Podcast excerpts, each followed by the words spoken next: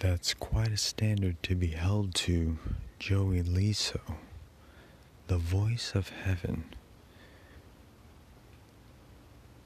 How could you possibly imagine that people would take that well?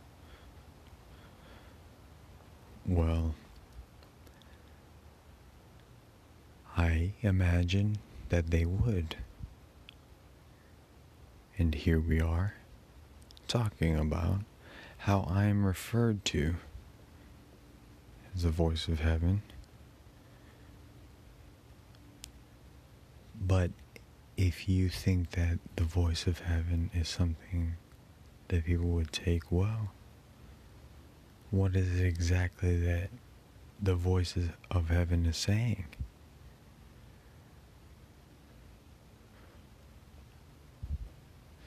The voice of heaven is saying, The fields are white with harvest.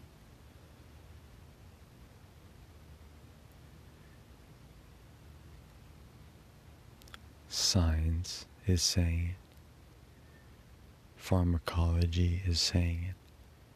Technology is saying it. Real estate is saying it. Investments are saying it.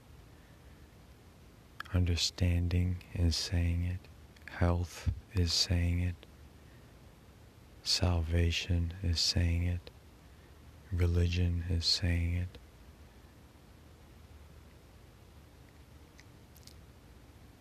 Have we mentioned psychology?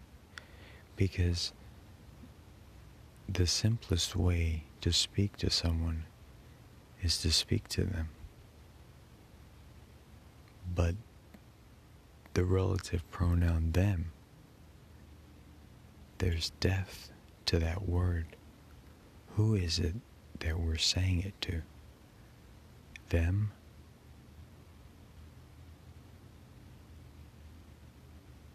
Now, what I've encountered in my experience is that that word, them, is found in a rule so simple that if held to and cherished, the relationship between you and them becomes one. It simplifies. And that rule is do unto others as you would have done it to yourself. That other them is yourself.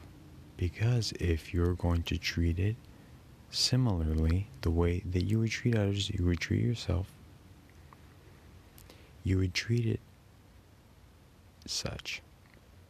First, you would give to yourself that which you would like to receive, and then you give to others that which you, you would like to receive. Because if you don't know what you would give yourself, how could you know when you were treating others that you were treating them in the way that you would like to treat yourself?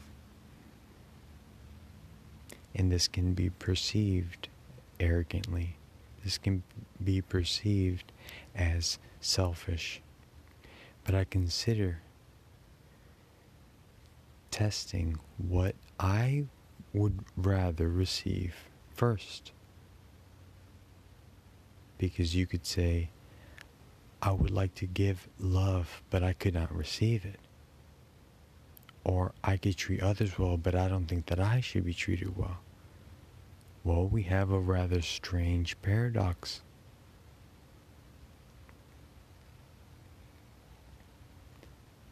Because you cannot give what you, you are not. You cannot share what you do not experience presently. And what you perceive as giving can only be something that is you, yourself. For example, if you were going to squeeze an orange, do you expect apple juice to come out? No orange juice would come out. So if you squeeze a person by the present circumstances and things that are going on in their lives and their relationships with those that they have around them, whatever is inside of them is going to come out. And if they have love in them, despite pressures, despite difficult circumstances, the things that come out of them are love because that's what's inside of them. But if it's hate, if it's